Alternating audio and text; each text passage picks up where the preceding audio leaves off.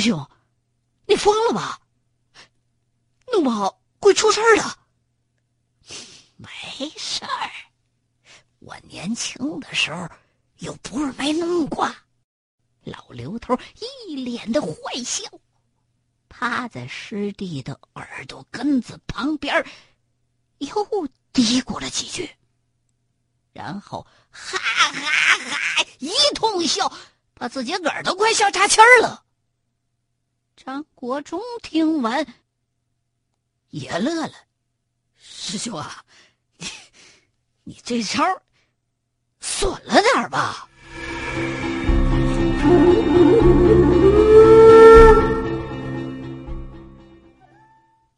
没事儿，羊毛出在羊身上，反正撂下他祖上也不是什么好鸟。国忠啊，这么定了。我去预备材料，你去跟七爷打声招呼，咱们呢，明天就出发。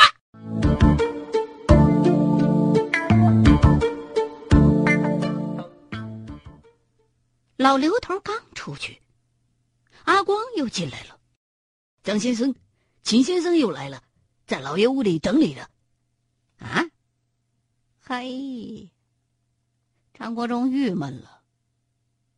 这个亲哥有什么话不能一回说完，非得三天两头兴师动众呢？没奈何，跟着阿光来到了七叔的书房。只见秦阁。一脸春风，脸上的表情就跟中了彩票一样。张先生，你那里可有进展？秦格如沐春风，可又有点面带诡异。呃，暂时还没有进展。那本书我们也看不懂，惭愧。当着七叔的面张国忠有点不好意思。秦先生，莫非你那边有什么新的线索？当然有。秦葛胸有成竹。陈督察是我的好朋友，也是七叔的朋友。我这里有警方的第一手资料。警方的资料，张国忠有些奇怪。那个赵坤成，满脑子的邪门歪道的，警察能查出什么资料来？今天早晨，陈督察给我打了个电话，他们从赵坤成家里找到了一本地图。经过指纹鉴定，有一页是指纹。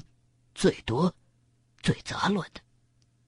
这说明，这一页是他生前经常翻阅的。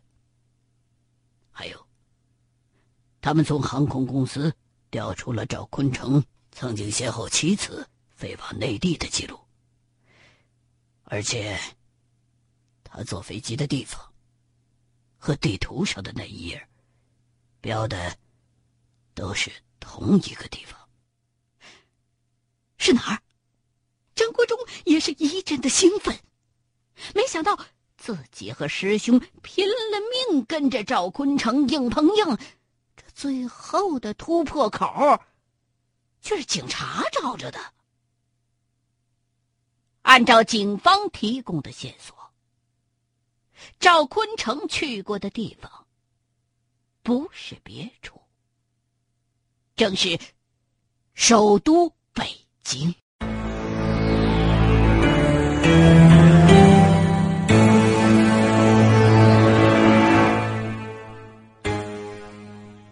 看着陈督察私下里给秦葛的照片儿张国忠发现那一页赵坤成生前反复翻阅的地图，是一本内地河北省的交通图。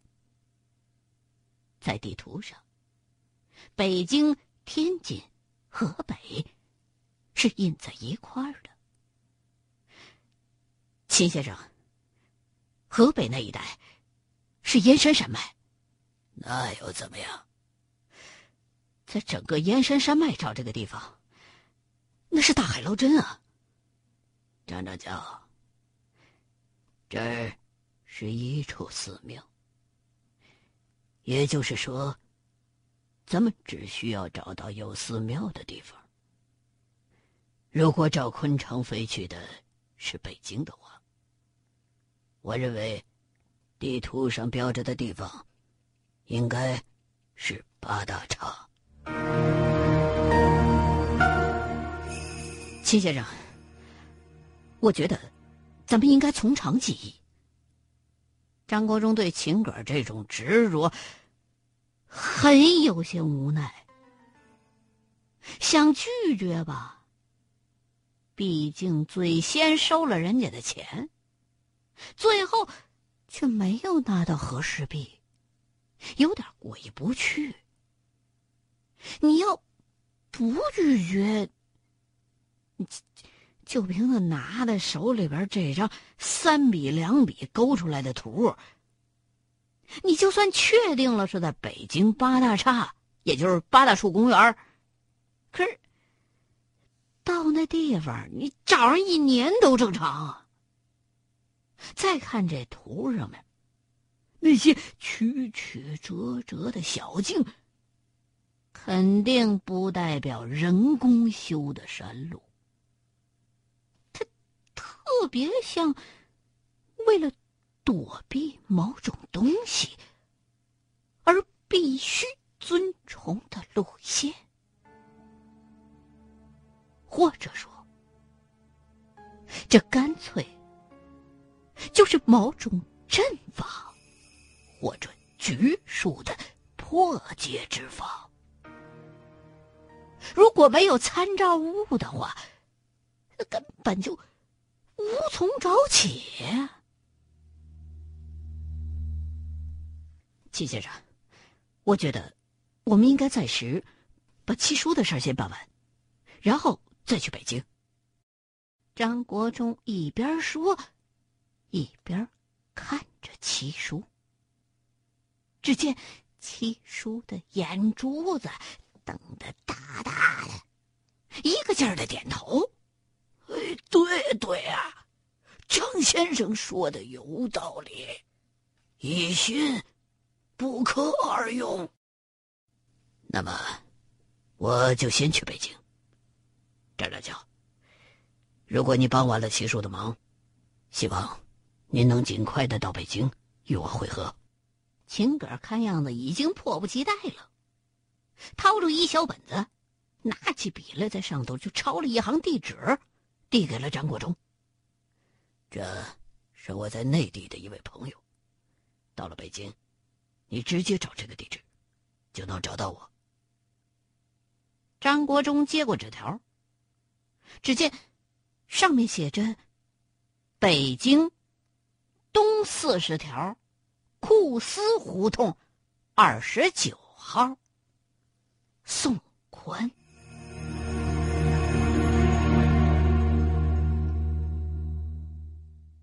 秦葛匆匆的告辞了。屋子里只剩下了张国忠和七叔。按照刚才师兄老刘头的主意。张国忠实在是不好跟七叔开这个口。七叔，关于你祖宅的地契问题，我和我的师兄想了个好办法。哦，快请讲！七叔立马来精神了。说实话，最近廖氏企业。被赵坤城那边抢走了很多的大客户。近一年间，关于七叔家闹鬼，以及七叔本人惹上了邪煞的传言，在社会上已经是流传的沸沸扬扬了。公司里很多的高层人员一个接一个的提出辞职。七叔手下的一些工厂，甚至已经被迫关闭了。而且，廖氏企业在银行那儿的信誉也在降低。很多银行已经对廖氏企业的偿还能力产生了质疑，而这些地契，无疑能成为从银行贷款筹措资金的最好的筹码。话说，十九世纪末二十世纪初的时候，那人还没有房地产这个概念呢，土地的价值相对有限。可是到了七叔他们这一辈儿，二十世纪八十年代，那些土地的价值比起当初已经上扬了几十甚至上百倍了。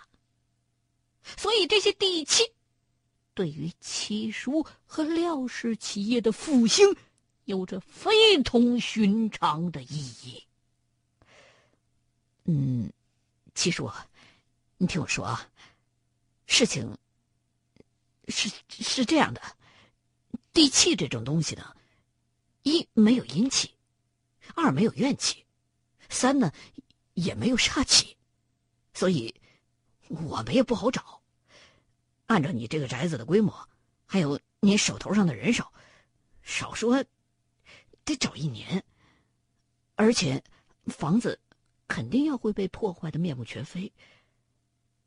说这些话的时候，张国忠都低着头，不敢拿瞪眼儿瞅七叔。唉，我何尝不知道啊！别说一年，我已经找了足足十年了。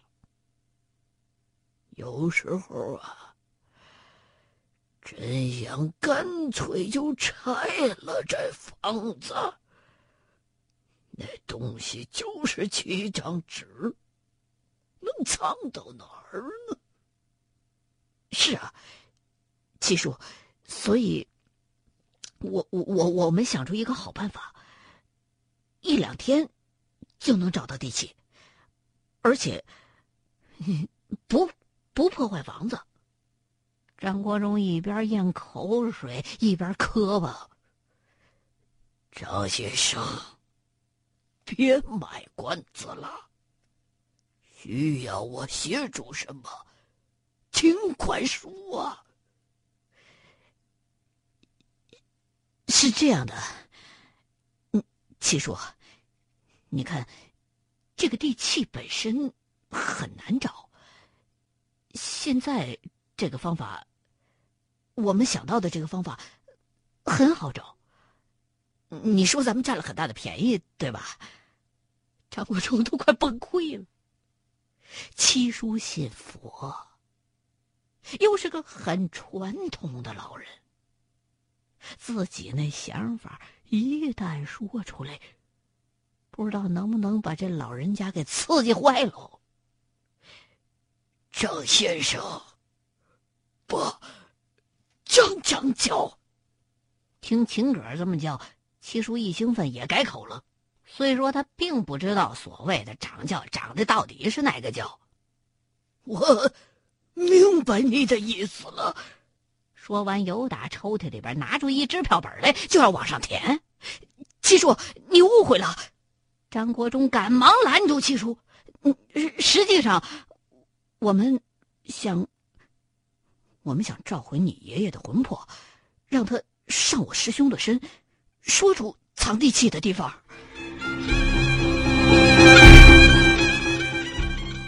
这招魂上身之术，香港也有，大多数是由女性，也就是所谓的巫婆，来施术的。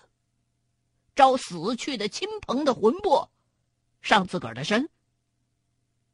这个法术的奇特之处就在于，这巫婆啊，没见过死者生前的样可是招到死者的魂魄之后，这个巫婆在当地叫姑姑，声音形态、举止，都会变得跟那死者一模一样。甚至死者是男的，哎，他都那样。但是，并不是每个魂魄都能被招过来。如果死去的时间太长了，或者下葬的地点太远了，这招魂呢就会失败。七叔自个儿也找人试过。希望通过招魂之术亲自询问一下爷爷。可是招魂的姑姑说呀，七叔爷爷的魂魄这时候不在阴间，也许已经投胎转世，或者是被约束、被禁制了。反正总之就是招不着。张长桥，这个方法我已经试过了，但是。那位 madam 说：“我爷爷的魂魄不在阴间。怎么？你们有什么别的办法吗？”虽说这种方法在香港人属于很普通的，可是冲张国忠这么一通支支吾吾、欲言又止。七叔也觉得有些奇怪。嗯，是啊，招不到老太爷的魂魄，是是正常的，所以我才来和您商量。张国忠说到这儿，又咽了口唾沫。这两天。根据秦先生提供的这些照片，我们推测，您的爷爷是中了球降而死的，所以是招不到老太爷的魂的。接着，张国忠就开始细致的为七叔解释什么是球降。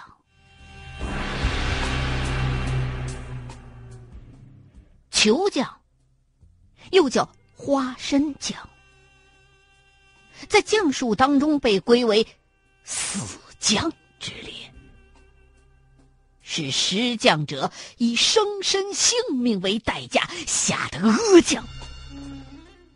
如果有人中得此将的话，那个施将的比中将的死的还快。可是中将者。三个时辰之内，如果不破解这个降头的话，也会暴亡。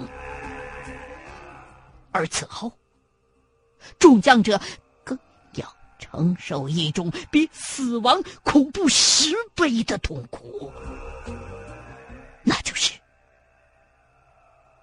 他的魂魄离不开他的尸身。用句佛教术语，就是“顿足六道”。所谓六道，是指天道、阿修罗道、人道、畜生道、恶鬼道和地狱道。而顿足六道，说俗了，就是在六道当中停止轮回，永远停留在人道和恶鬼道之间。道教认为，人死之后七天，灵魂就会相信自己死了；而那种中了囚降的人，其灵魂永远都会认为自己还活着，会继续留在自己已经死去了的身体当中。传说。还会像活人一样有各种感觉，会眼巴巴的看着亲人把自己埋进土里，会感受到自己的身体一点点的腐烂，被虫鼠践踏、啃食，直至成为白骨，永远都不可能离开。洛江，也就是宋末，骆有昌创立的将教当中，这种降头属于禁术。即便是将术最鼎盛的元朝，也没几个人会的。张国忠拼命的向七叔渲染中了囚将囚犯的那个囚。这种人死了之后多痛苦，把七叔给听了，浑身直起鸡皮疙瘩。张长教，你真的认为？我爷爷是被哪种法术害死的？当时的医生诊断是心脏衰竭呀。是真的，七叔，你要相信我。铺垫铺的差不多了，张国忠觉得也该进正题了，凑到七叔的耳朵边儿，所以。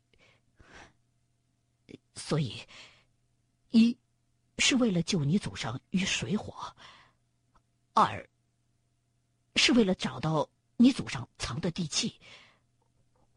我们认为得开棺破将，起尸招魂。这话一出口。七叔的脑袋瓜子顿时“嗡”的一声，直挺挺的坐在了椅子上。